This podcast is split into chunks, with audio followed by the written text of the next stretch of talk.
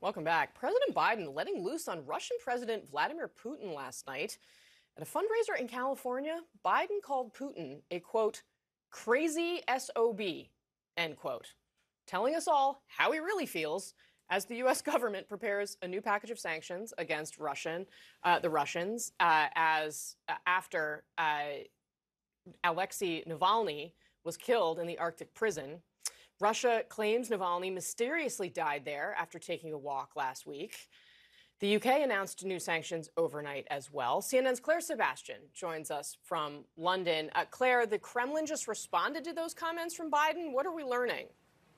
Yeah, pretty strong words, Kasie, from Dmitry Peskov. He said that these comments from Biden were shameful. He called them a huge disgrace uh, for the United States. I want to read you uh, a portion of what he said. He said, clearly, Mr. Biden, uh, it's demonstrating behavior in the style of a Hollywood cowboy uh, to cater to domestic political interest. And he then holds President Putin up uh, as someone who never makes offensive remarks. So, look, it's relatively common in Russia for uh, officials below Putin uh, to sort of hurl insults at the US. It plays very well, I should say, uh, in the Russian propaganda, where the sort of confrontational foreign policy with the US is a way of deflecting the blame uh, of Putin for any of the ills inside the country. So that, I think, is what we're seeing here. President Putin, though, himself usually tends, uh, as Mr. Peskov was alluding to, to stay aloft uh, of these kinds of public spats. Kasie?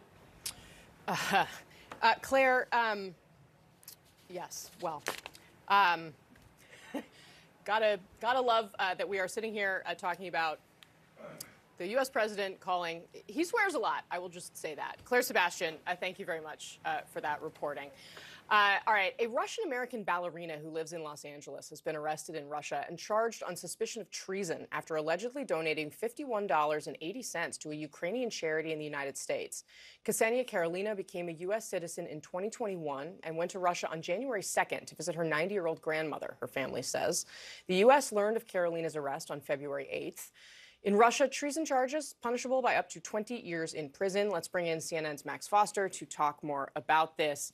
Uh, Max, uh, good morning to you. Um, there is a travel warning that the U.S. has put out that basically tells Americans don't go to Russia because something like this uh, may happen. Uh, why do you think we're seeing this happen more frequently? I mean, this case in particular, I mean, this we have pictures of her, you know, dancing on the Brooklyn Bridge uh, right? I mean, it's a very sort of poignant um, example uh, of this. And of course, it comes after uh, Evan Gershkovich has been detained. He was detained in the same city uh, that she was uh, detained in. What's Putin doing here? Well, a very powerful interview on CNN yesterday with her boyfriend, wasn't it? Where he described how he gave her the ticket as a, you know, she was homesick and she wanted to go back to Russia. And this is what's ended up happening. I mean, if, yeah, you talk about Gershkovich, there are many other cases, you know, uh, whatever you think about these charges and whether they're completely out of proportion for what she did, uh, what we are seeing is, uh, you know, American citizens being used as pawns in negotiation in order to get something out of America. So, uh, you know, if you look at the theme of these events, you know, people getting ch uh, charged for things that we in the West think is, uh, you know, uh, you know, they're being overcharged, if I can call it that, um, and then they're being used, you know, in a diplomatic game. Um, so has she been caught up with that? You're right to point out that there are travel warnings. So she would have been aware, aware of the risk, and she knows, you know, Russia well, of course, as well. Uh, but at the same time, it, you know, it's, it's, seen as very unfair that she could be charged with treason for donating just $50 to a charity, an American charity, arguably. The charity was registered in the US. Right. And, and um, again, $50 uh, and 80 cents or $51 uh, approximately. Max, let's talk for a second about this back and forth uh, between the American president Biden and Vladimir Putin. Um, Biden letting letting loose. Um, you know, we often get this from him in private moments, right? This wasn't on camera. It was at a private fundraiser in California. There have also been instances where it's sort of gotten out that the president has used this kind of uh, language. It's more often in the context of American uh, politics than uh, directed necessarily toward foreign leaders, but I think we've got a sense of how you know he really feels. Um, you know, in the Kremlin, of course, calling it um, boorish uh, language and and saying um, that he is in the style of a Hollywood cowboy. Um, when you sort of think about the optics of the back and forth uh, here, um, what do you what do you see in sort of the spikiness between these two men? Well, the optics, I mean, they are opaque. I mean, it's become so chaotic. Uh, you know, you've got the Kremlin criticizing the White House.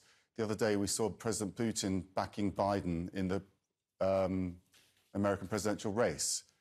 Uh, you've got a situation where Donald Trump is comparing himself to Navalny, but at the same time, not criticizing President Putin for what happened to Navalny. Uh, one of the few, you know, global figures that hasn't done that.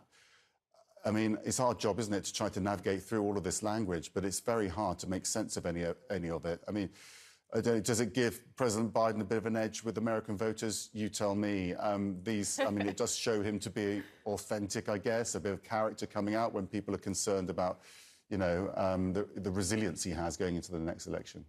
Uh, people very, very concerned indeed. I mean, Vladimir Putin is uh, not popular among Americans broadly, so I don't think that being that poses itself as an issue. Obviously, we have kind of a slice of the Republican primary electorate that's in a very different spot, hence the Ukraine aid being held up.